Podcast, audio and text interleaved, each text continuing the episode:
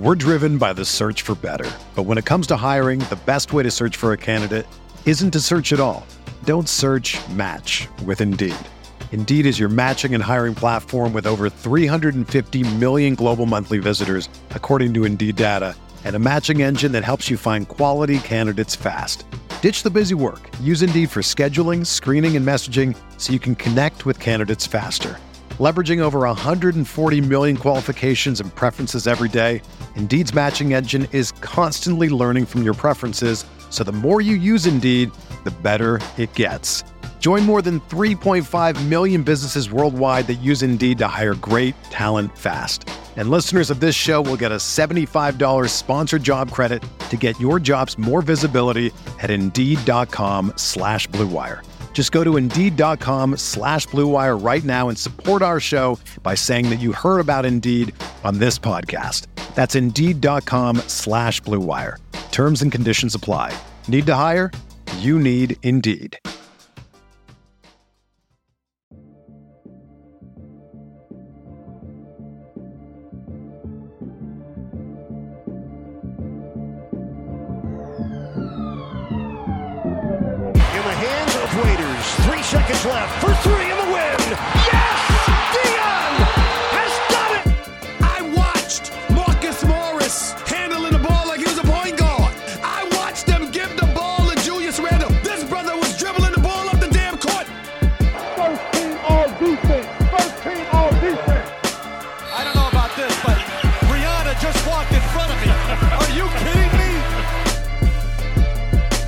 Welcome to the RotoWire NBA podcast. It is Tuesday, July 6th. Uh, I'm thrilled to be joined by Alex Barutha uh, for our usual Tuesday late afternoon taping.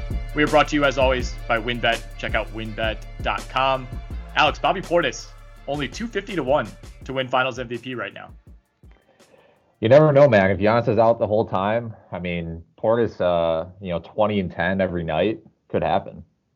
According to the DraftKings Sportsbook, it is equally likely that Pat Connaughton, Torrey Craig, Bobby Portis, or PJ Tucker win finals MVP, which I think seems about right. I mean, out of those guys, Yeah, actually, let's yeah. Realistically, which of those four? It it would be obviously the weirdest Finals MVP ever. Which of those four could you like? Is there like a one percent of you you could see some some path to the Finals MVP? Portis. Por- I think so, too. Actually, put up 15 and 10. Yeah, I, I mean he could put up 22 and eight. We've already seen it. I mean, at least like with with PJ Tucker, the argument is like he shuts down Devin Booker. You know, he like Devin Booker averages 12 points per game Right. on 20% shooting for the series, and it's all because of PJ Tucker. I don't even know if PJ Tucker is going to guard Devin Booker all that much. We'll see. Um, but yeah, I just, I just wanted to start out with a discussion of which 250 to one player uh, is most likely to win Finals MVP. Just you know, kind of start with the, the meat and potatoes. Yeah, of course. Let's get to just Bucks Suns finals thoughts overall. Um, as always, you know, the, the way that the schedule continues to play out, um, you know, we have to record an episode essentially uh, due to contractual obligations during this time on Tuesdays. So, you know, we don't want to dive in and, and preview a game that's going to start in a couple hours. But, you know, the big news of the day, obviously, is that Giannis has gone from doubtful on the injury report as of Monday night to now questionable on the 12:30 injury report issued uh, by the Milwaukee Bucks. You know that every team is required to put out. So we didn't really get a true update on Giannis. You know, it's not like he came out and said, "I'm feeling so much better, I'm questionable," or the Bucks even commented on it.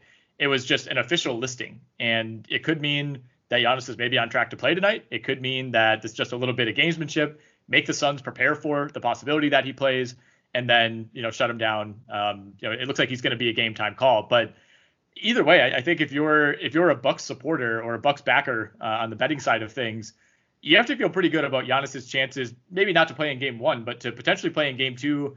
And I would think, you know, with the two day break between game two and game three, uh, game three is on Sunday night. You have to imagine he's back probably worst case scenario around the middle of this series. That's that's the way it feels to me right now.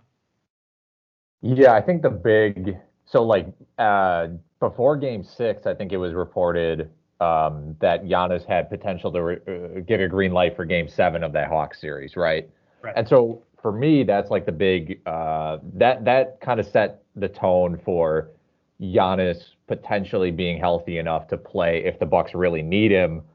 Um, you know, the question I I- you know, I think maybe if this was a game seven, he could go. But if you're Milwaukee, I mean, uh, game one, I think I think favorites in game. I, I I heard some stat that like home favorites this season or or game one favorites in this playoffs are like 15 and one or something. But like I just I'm not sure the Bucks would win this anyway, even if Giannis was completely healthy. Like Phoenix has got seven days of rest compared to the Bucks like two or three.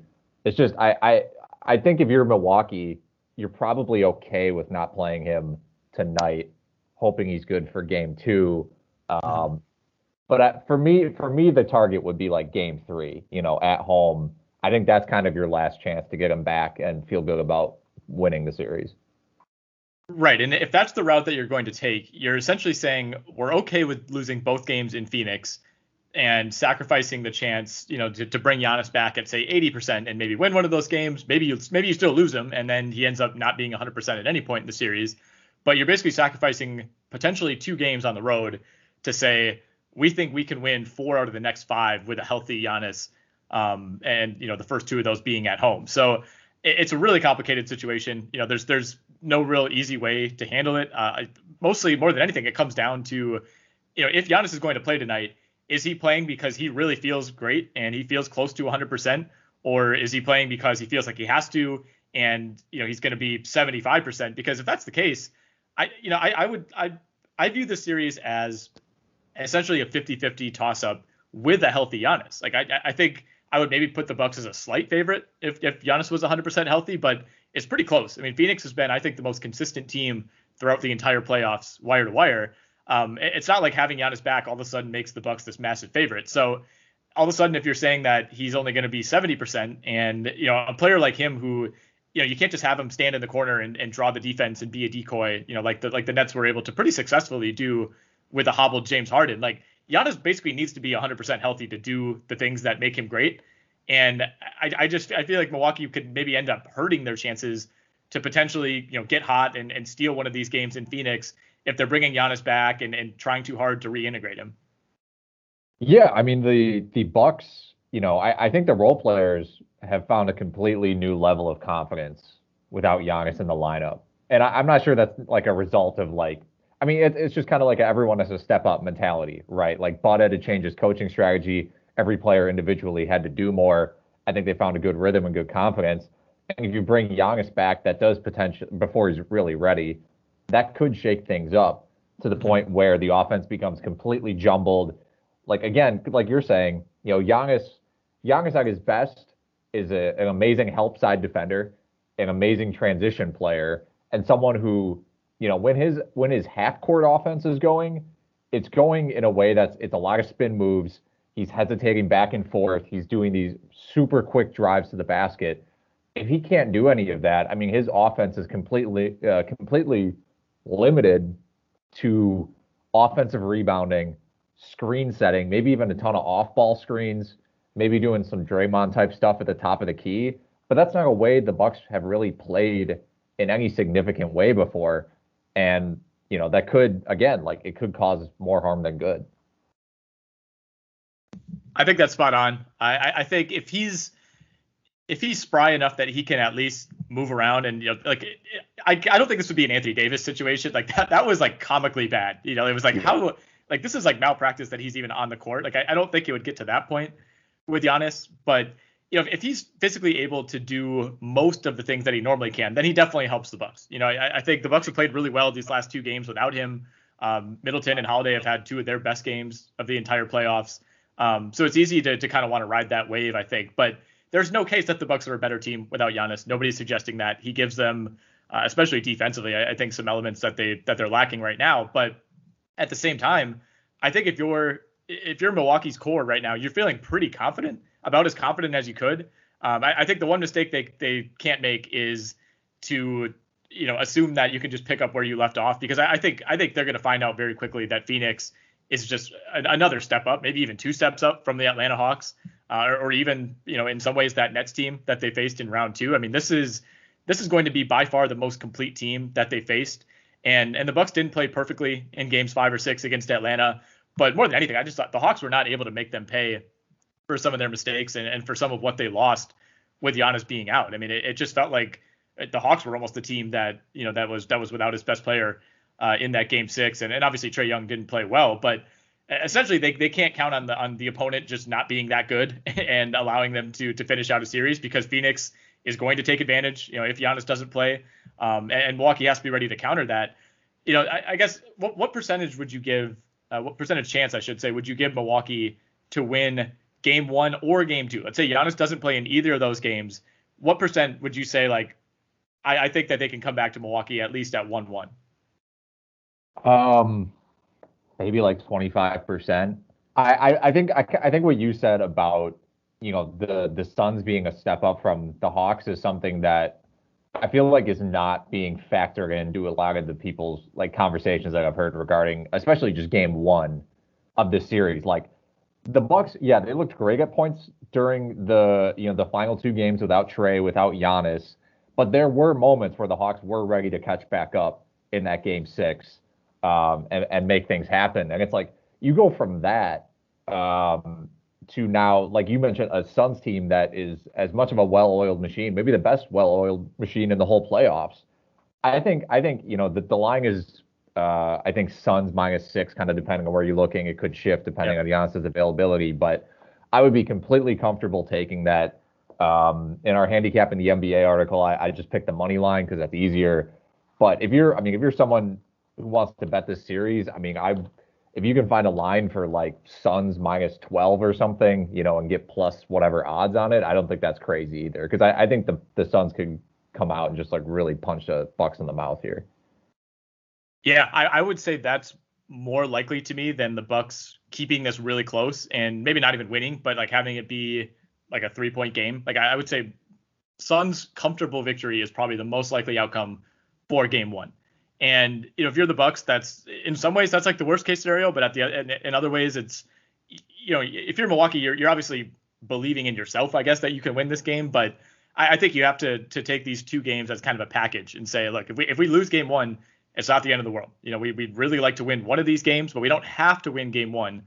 Uh, especially you know with with the theory that our best player is coming back and will be progressively healthier. If he doesn't play game one, there's a very good chance it would seem that he plays game two and is more effective than he would have been in a game one. So basically, the Bucks just can't panic if they fall behind.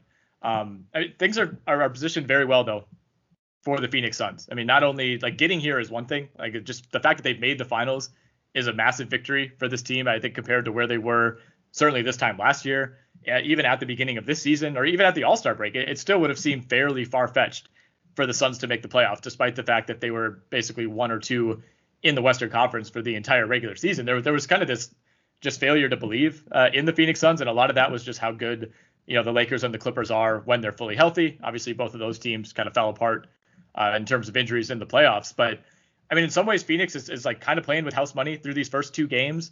Um, but at the same time, you don't want to slip up and, and potentially lose one of these if Giannis doesn't play. I, I feel like that's there is there is a lot on the line for Phoenix to not allow that to happen, if that makes sense.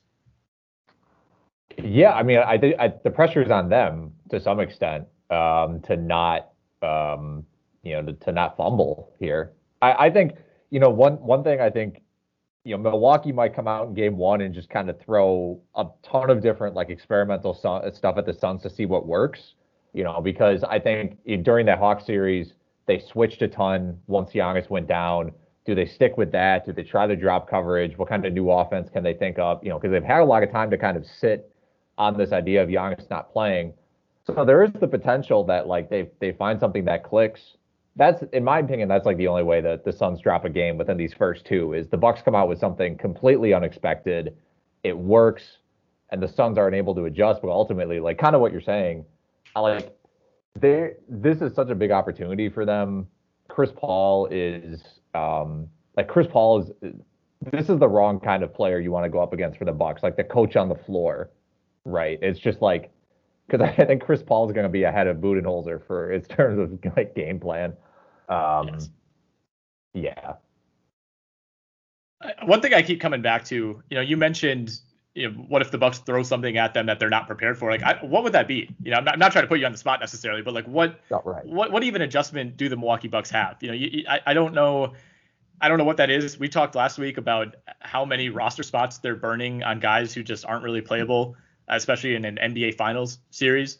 And you know you remove DiVincenzo from the equation, you remove Giannis from the equation, that just becomes uh, even more salient. But I, you know, I, I think if you're in Milwaukee, you basically have to pray that you get one of those like 2014 Spurs Heat shooting games from your role players.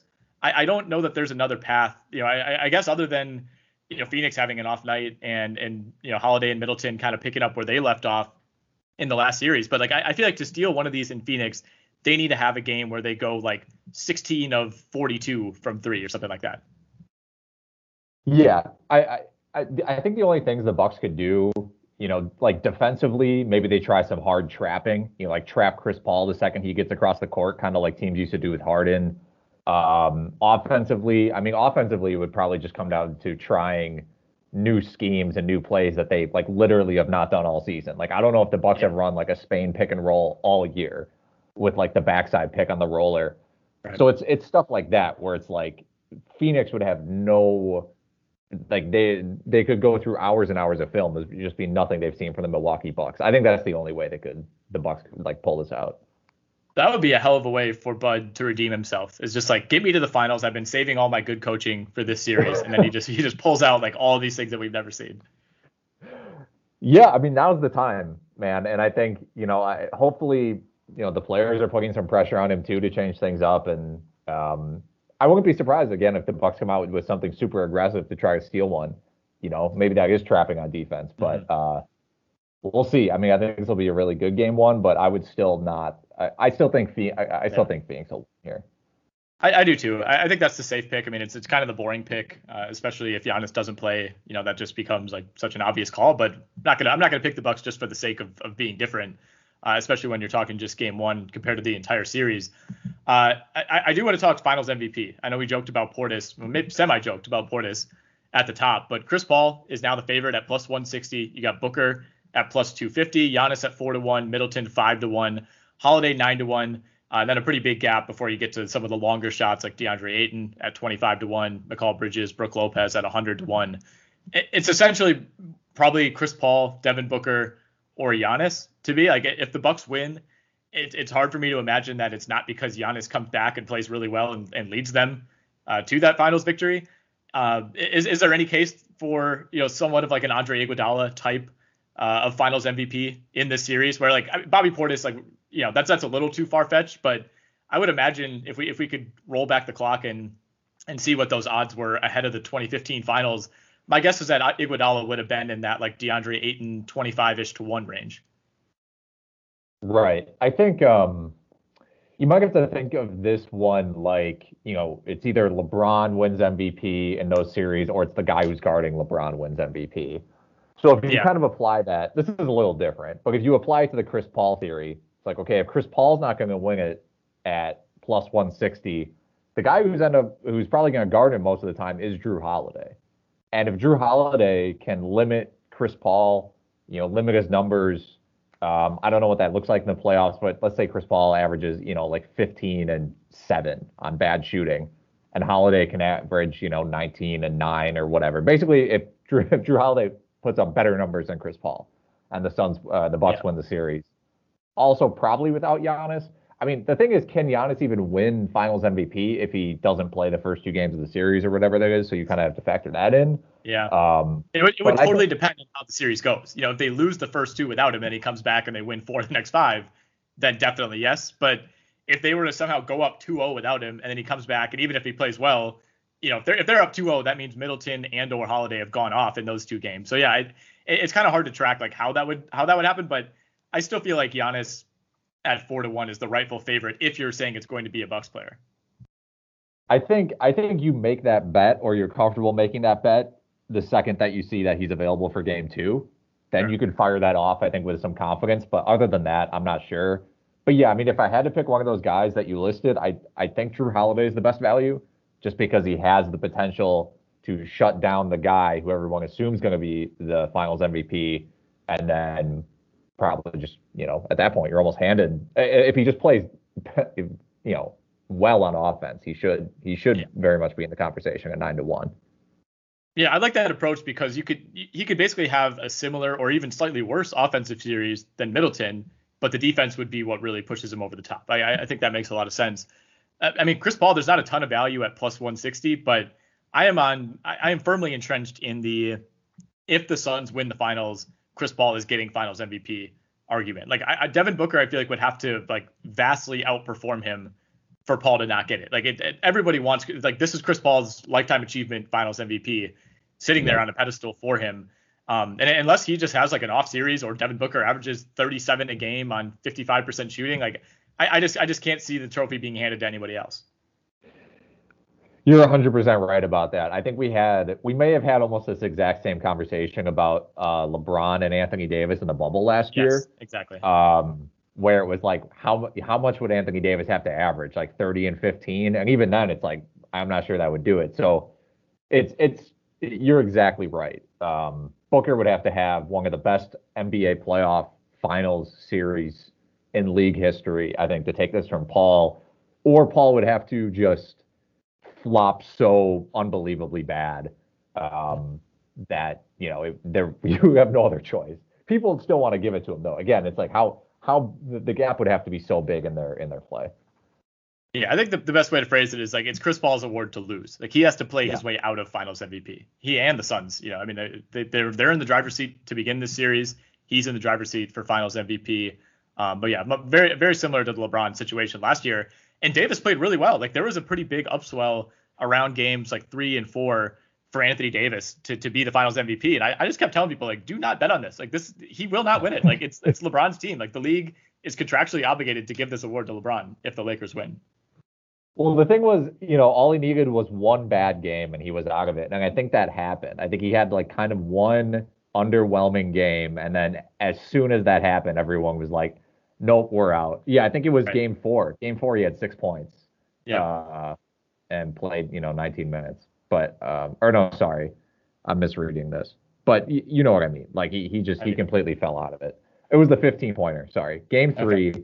against Miami. He had 15 points and five rebounds. That completely killed his Finals MVP chances. Yeah. Booker's in the same boat. He could come out and score 70 combined points in the first two games. If he puts up 15 in game three, it's it's Chris Paul's. So maybe your best chance. I mean, maybe if you want value, uh, wait until you know see if Booker can have two good games, and then then bet the Chris Paul number potentially. Right.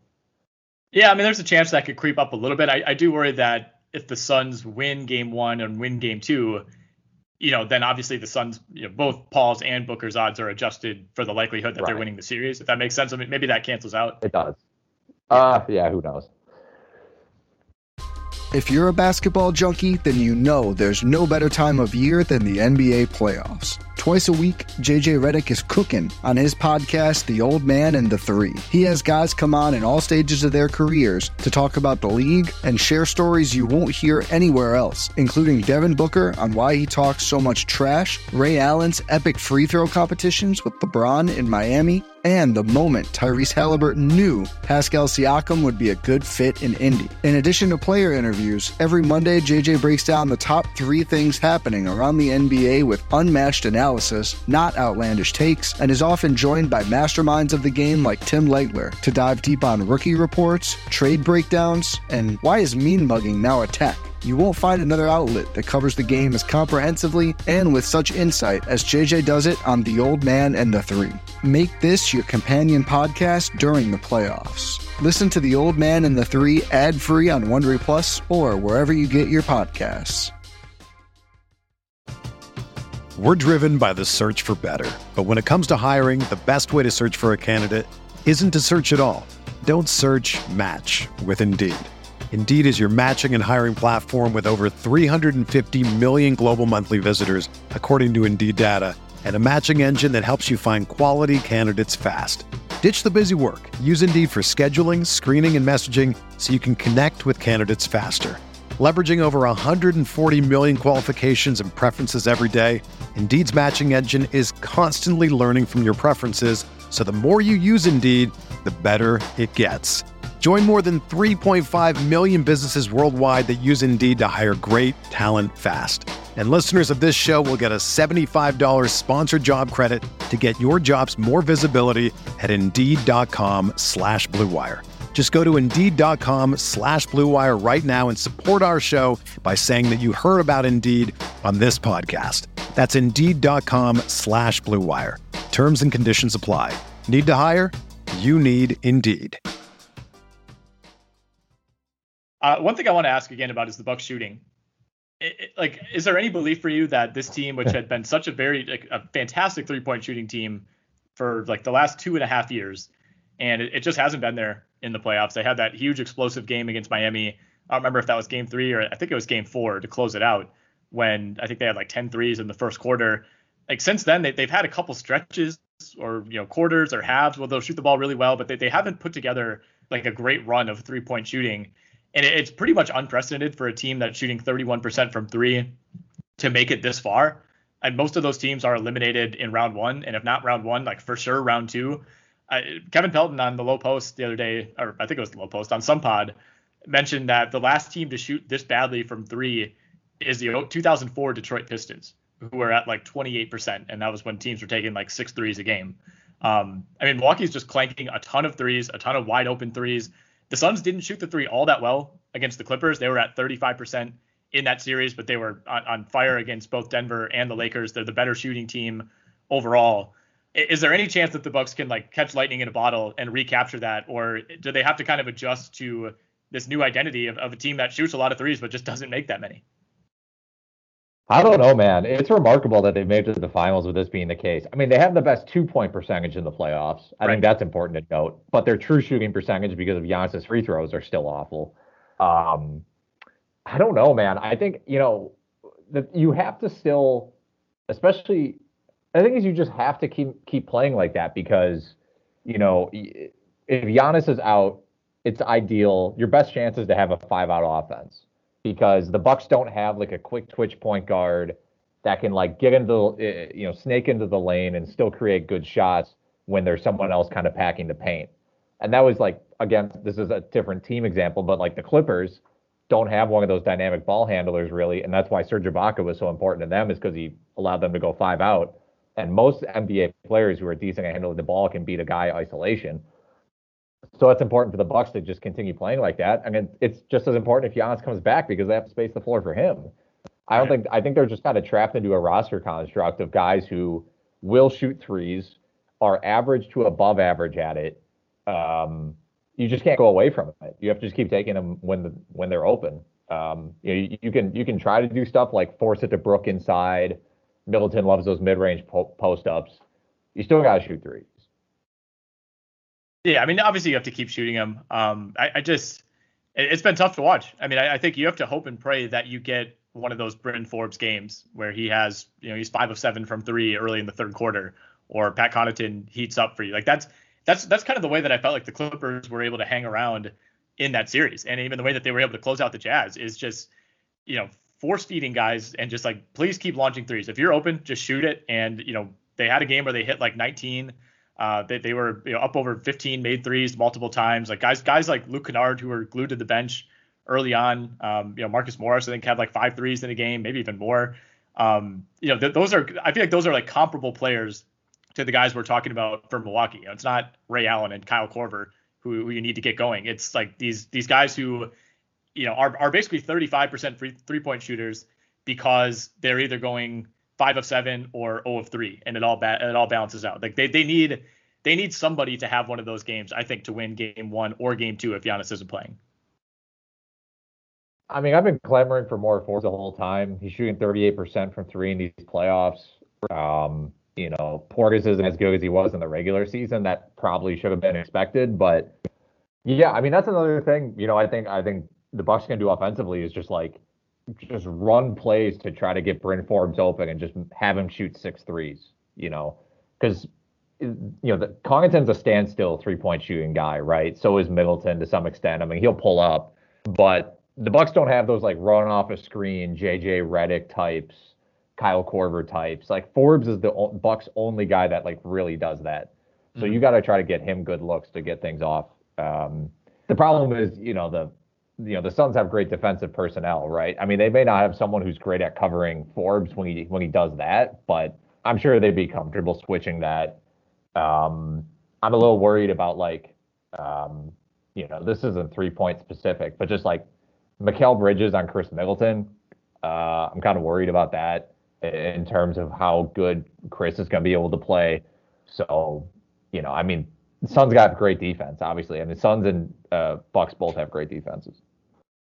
Yeah, yeah. I mean, for game one especially, it's it's very easy to just kind of close your eyes and envision a scenario where, you know, Mikal Bridges like blocks a Khris Middleton pull up jumper attempt, and then you know the Suns run a fast break and he hits a three from the corner, and all of a sudden you know the lead is up to 15 and the Suns fans are going crazy. Like it, it just it just seems like we're headed toward that um, at some point in game one, and and whether the Bucks I think can can kind of weather that storm and and frankly not turtle up like they did in in the second half of game four. And and it's one thing you know, to, to see Giannis go down and, and at that time think this guy may have torn his ACL. It's it's a lot easier said than done to just pick up where you left off. And and you know, I think they the, the Hawks immediately went on like a 12-0 run as soon as Giannis went out and the game was over. But you know, being able to survive, you know, Phoenix, I feel like more than any other team has had those those kind of moments over and over in the playoffs where when things are going when things are going well, you know, they tend to go really well. And guys like Jae Crowder just start hitting everything and, and all of a sudden the game's over.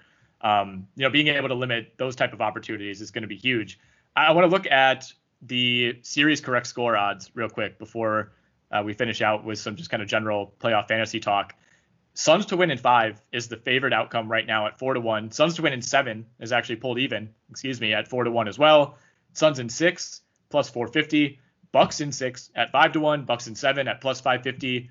Uh, then you have Suns sweep at eight to one. Bucks and five at eight to one. Bucks sweep is 16 to one. Uh, did you pick Bucks or Suns in six or Suns in seven in our staff picks article that went up today? I did Suns in seven. Um, that was just kind of fueled by like the uncertainty of Giannis. Like I, I don't know if Giannis was healthy, I think I'd pick the Bucks in seven, but um, without knowing like how he's gonna be ultimately, it's just like I, I couldn't pick him. So I, I did seven because I think the Bucks can still make something happen, and I think maybe Giannis does comes back. But um, yeah, I, I went Suns in seven. The Suns in five people and the Suns in seven people have just like the the thing that's different between them. I think is um like the, how healthy they think Giannis is going to be.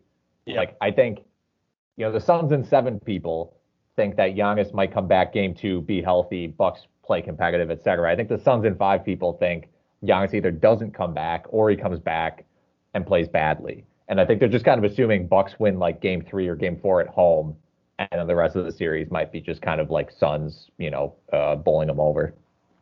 Yeah, it, it's really hard to make a, an overall series pick when there's such a massive variable, not only for game one, but just you know the, the entire series.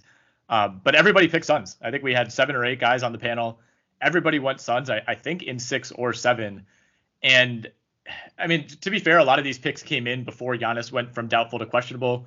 I would guess if, if you told people that there's a, a, decent chance Giannis plays in game one, maybe that would change some things. But I, I, keep going back to like I said at the top, even if Giannis is healthy, I wouldn't feel like super confident in the Bucks winning this series. No. No, I mean there'd be a good chance the Suns would win the series anyway. You know, we talk about like a team in Phoenix that uh, they just, you know, again, the confidence level that you have in them, what they've shown to be able to do, they do not waver. They don't look nervous. They don't play nervous. I think a lot of that is just kind of they've taken on the, the personality of Chris Paul. Um, and the the Bucks are almost the opposite. It feels like they're going to waver at any moment. Um, you know, it just like it feels like they've kind of gotten lucky two series in a row with injuries. So um, yeah, I think I think there would have been a good case for the Suns either way. But um, with Giannis being less than 100%, I think it's pretty easy for people to just, you know, hop on Suns no matter how many games. So to finish out, I want to talk about some of the players who have either played well or played poorly throughout these playoffs, not just in these last couple rounds, but you know, taking into account everything, um, and and how that maybe has impacted their fantasy value as we start to look ahead to the 21-22 season. I have our, our early top 150 up right now. We published that on June 8th, so almost a full month ago. Uh, I, I, don't think we would make any like massive tweaks. You know, the, to me that it's hard to come up with one player who I just feel like 100% different about. Uh, maybe other than Reggie Jackson, I guess. Uh, he, I feel like yeah. he now probably has to be shoehorned into this top 150 uh, somewhere, but we also don't know where he's going to be playing next year, and, and obviously that'll have a major impact. But you know, even if we're only talking like five or ten spots, like would you move Trae Young up at all? Like, did, would you move up Donovan Mitchell, who, who was scoring the ball like crazy before he got hurt?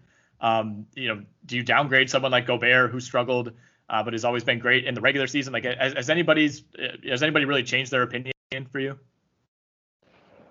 Those three guys specifically, not really, because ever since I guess second half of his rookie year, I've been like a Trae Young believer. Um, you know, I think I mean the rest of the team around him is is pretty good. So there's always the argument that like his usage honestly like declines a little bit. I, I don't know, man. I, I'm a Trae Young believer. I Donovan Mitchell. I mean, we saw the same thing from Donovan Mitchell last year, right? Like he had an insane playoff series against the Nuggets in the bubble, and then went and continued. To, he had a normal regular season again this season. Um, and as far as Gobert goes, like teams in the regular season just do not try that hard to like play Gobert off the floor or anything like that, just because it's regular season basketball. And he's someone like you're comfortably getting, you know, like 15 and like it, you you can almost pencil him in for like multiple 15 and 15 games with like mm-hmm. three four blocks. Like he's just he's the prototypical like uh, standard top tier fantasy center. Points, rebounds, efficiency, blocks. I, I would say I feel slightly better about Kevin Durant, who we had at three. And to me, that was more about his per game value and and the hope that he plays more games next regular season. Um, and, and, one, I mean, he was fantastic, obviously in the playoffs. Didn't miss any time there. Uh, continues to to look very healthy whenever he is on the floor. And I, I mean, this is a little bit far fetched, but the Nets, you know, bowing out in round two, he's going to get more rest, I, I think, than than most people expected. Then again, he's now going to play in the Olympics, which if you're a, a, fantasy basketball guy or potentially even a Nets fan, that's not ideal, uh, just in terms of his workload. But I, I, think Durant, you know, looked looked awesome. You know, playing basically every other day for those two rounds and playing a ton of minutes and not being restricted at all. Uh, I feel pretty good about his durability going forward. I mean, we had Damian Lillard at number four on our list. At, at that time, you know, there, there was not really any chatter that he wouldn't be playing for the Portland Trailblazers. That now seems like you know a, a much more or a, much greater possibility, I guess, that he's not in Portland. Does I mean, is there a potential that he lands somewhere else alongside you know another superstar, and we kind of have to do that that same math that we were doing with you know James Harden to Brooklyn? Like, how does this affect him? How does this affect the other star that he's teaming up with? Yeah, I think you know I, don't think he gets traded somewhere and his fantasy value increases. That seems no. unlikely to impossible. So yeah, we we probably have to, you know, look back at previous cases if he ends up next to a player that's extremely high usage. But at the same time, like it's also hard to imagine he goes to a team where he's not the number one option anymore. I, I don't know how many like unless you're pairing him with Jokic or something because he Lillard's a top five MVP candidate every year. So um, it, it it it would just affect the other guy just as much. It, it's it's going to be tough, but yeah, he'll probably end up with a slight downgrade as a result. Yeah, I'm looking through our top ten. I mean, obviously, if Giannis, if that knee, you know, it looks to be worse than it is now, or if he were to re-injure it, you know, we, we would have to have that conversation. I mean, Anthony Davis at, at nine, we, we kind of went back and forth on, on where to put him. I mean, he's a guy that if you said he's going to play every single game next year, he would have a case to be the number one overall player. He's been in that conversation a number of times in the past, but I I, I think he's we have him about right at number nine. If anything, that's maybe a little conservative, but he's missed a ton of time. He missed more time in the playoffs. He just kind of continues to have these weird injuries. Like he's he's never really had, correct me if I'm wrong, like a serious injury, right? It's always things that keep him out for a couple weeks or or a month or two. It's not, he's never torn his ACL. He's never torn his Achilles it's just these like weird injuries that don't really even seem to be connected to each other. And you know they cropped up again in the playoffs, and I, I just I, I feel like going forward we he might just be out of the out of the top three conversation indefinitely until he strings together like two or three years where he's not missing 15 plus games. Well, and he really took a step back statistically as well this yeah. season. I mean, yeah, he, yeah, almost all of his stats across the board are down. Like I, I did points, rebounds, assists, all the percentages. Um, so I the question is like, is he, you know, are he and LeBron kind of just going to continue to take like a, a coasting mentality, you know, for the next upcoming regular seasons? Like, is Anthony Davis just He's going to play 31 minutes a game. He's going to score 22, eight rebounds, trying that hard. Let the role players try hard. Um, or is he going to, you know, or or was this season a product of uh, coming off of the bubble and he had to take it extra easy? And now with a real off season this year, he'd be able to come in with, you know, kind of a full head of steam, re-energized, and get back to his normal self, which is essentially 26 and 10. I don't really know how to answer that um, and you're factoring in the injury. So right. he's a, he. I mean, he's he's about as risky of a player as you can take in the top ten. Oh, no question, no question. And I, I think I'm going to approach him pretty conservatively. I, I targeted him in, in, a couple of important leagues this year that did not work out whatsoever. Um, and I, I, think a lot of people will. So you know, the, the flip side is maybe you're getting him at a discount, and if if next season he does you know miraculously stay healthy and, and comes back a little more motivated and looks like he's actually trying um, then you're going to get him at a nice discount. But I, I feel like it's, it's, oh, it's to me it's like a 70-30 at this point, with the 30% being you know the positive outcome if you're a fantasy player. I mean Kawhi at 11, I, am still convinced he has a torn ACL. I have no information on this, but it's just weird. And I, I still go back to that Shams tweet, you know, ACL injury. That's almost always a torn ACL. With Kawhi, with Clippers, we who knows if we'll ever get a straight answer. Um, I mean, the the one benefit for Kawhi to the Clippers losing that series is he doesn't have to talk to the media anymore. So I, I have no idea what to expect there. I, I still feel like in the back of my mind, there's a chance that he might not be ready to start next season, but we'll see. At, at some point, information is going to come out there. Um, let's see. I mean, we have Paul George at 19. I, I wouldn't put him up too much higher, but I, I, feel like despite the Clippers losing that series to Phoenix and, and, and Paul George missing two, you know, very publicly bad free throws, I, I still feel like he's it was overall a net positive for him these playoffs. I think so. And I mean, eh, you know, if you are someone who assumes Kawhi Leonard's going to miss time, if you view him as a significant injury risk, I think you automatically have to bump up Paul George in your rankings.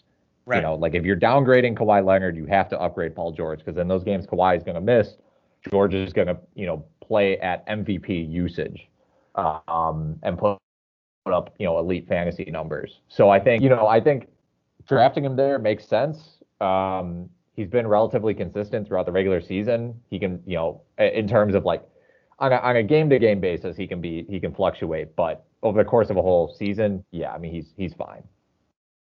So we have Michael Porter Jr. at 23. I, I, think I would maybe bump him down a little bit. I mean, he had those back issues at the end of the season that kind of reminds everybody, like, oh yeah, this guy's a massive injury risk.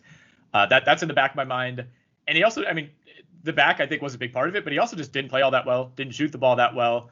I mean, us putting him up at 23 was basically 100% based on how he played after Jamal Murray went down in the regular season, which was fantastic. He was a top 20 player, super efficient, basically the best version that we've seen of Michael Porter Jr. And, and even though Murray is going to miss, I would say at, at the very least half of next season, probably more, probably closer to all of it. Um, I, it, I feel like Michael Porter just showed that it, it, there's made there, there's a very good chance I would say um, that he wouldn't live up to 23rd overall value. There's a, there's certainly a chance he could. There's a chance he could exceed it. That's the reason you would take him there. But I, I personally would probably try to snag him, you know, five to ten, uh, five to ten picks later. I mean, later obviously if you could, but um, I, I don't know that he'll last that long. But I, I would rather take a, a more proven commodity at this point. Yeah, he should he should see increased usage, right? Like I, I, think it's fair to expect him to score at least 20 a game since he scored 19 a game this year. Yeah. But he it, the Jamal Murray usage with Murray out, it doesn't really directly funnel to Porter because they are such different players. Porter is not like a, a secondary run the offense guy.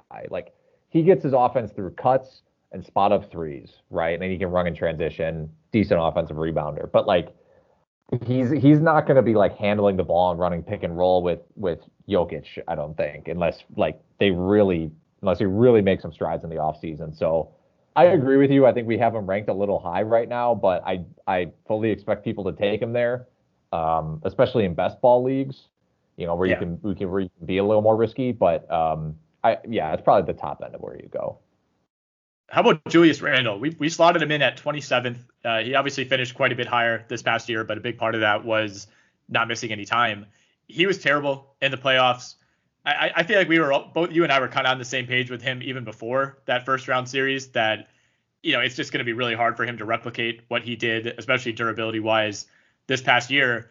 I, I feel even better about that now after how he played in round one. Not not that that just erases everything that he did during the regular season, but it feels like maybe there's a little bit more of a blueprint to to shutting him down. And and there's also a chance that the Knicks roster is a little more talented around him next year, which would mean that he's not putting every single thing on his shoulders every single night.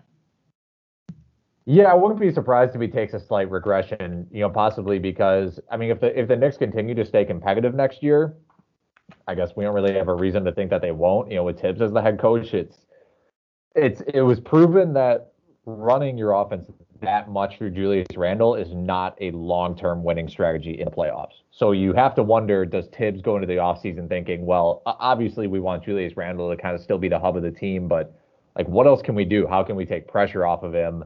Because um, again, we're probably not going to get that far in the playoffs with him doing that. So yes, numbers slightly down, but I still expect him to be the number one guy in the team.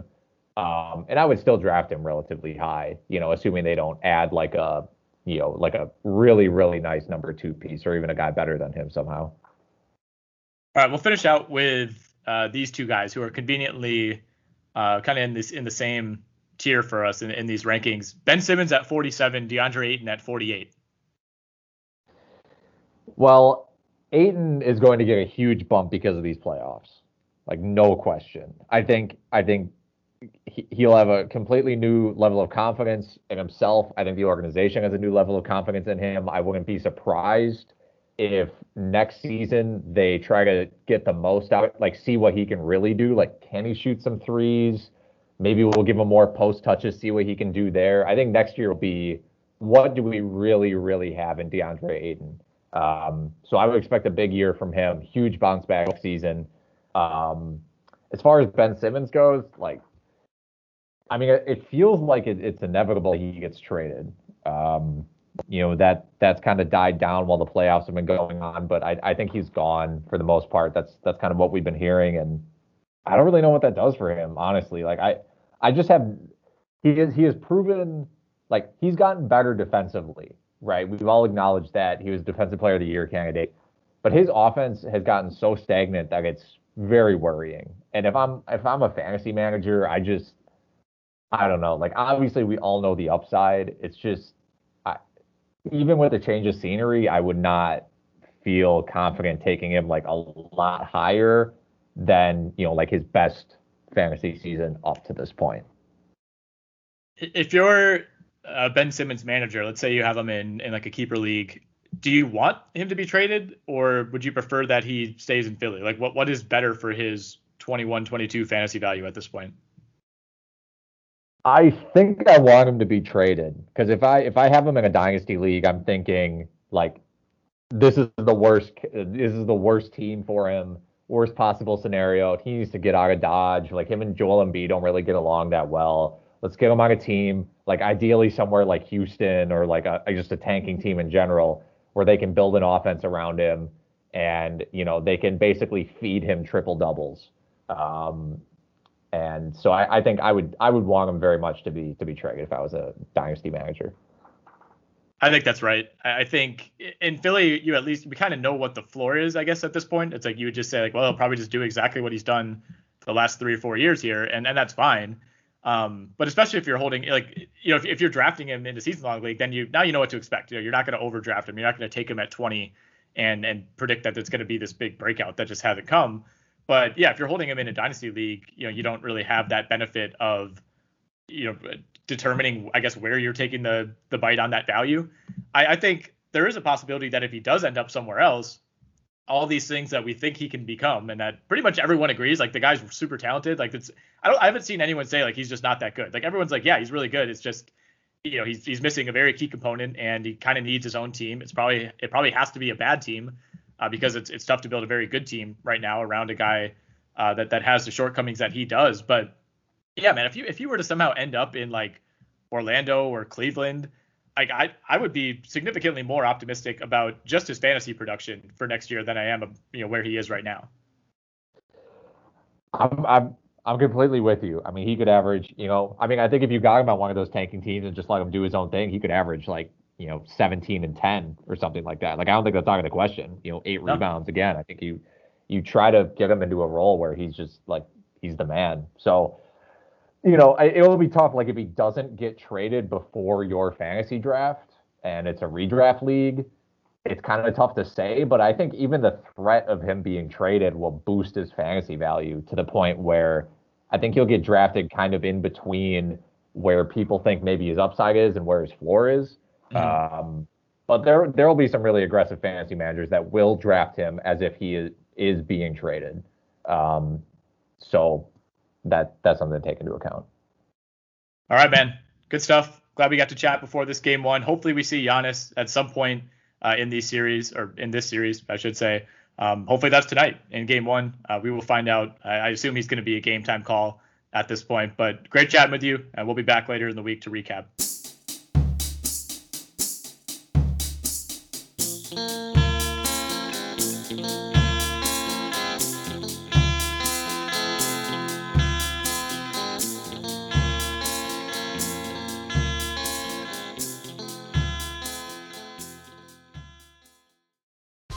Whether you're a world class athlete or a podcaster like me, we all understand the importance of mental and physical well being and proper recovery for top notch performance.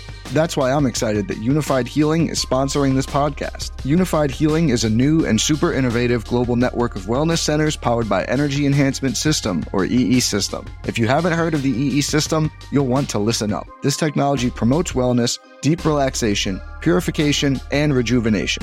At hundreds of locations across the globe, access to a center is easy and affordable. Interested in experiencing the EE system technology for yourself? Go to unifydhealing.com slash bluewire to learn more and find a center near you. That's U-N-I-F-Y-D healing.com slash bluewire. No material or testimonials on the Unified Healing website are intended to be viewed as medical advice or a substitute for professional medical advice, diagnosis, or treatment. Always seek the advice of your physician or other qualified healthcare provider with any questions you may have regarding a medical condition or treatment and before undertaking a new healthcare regimen, including EE system.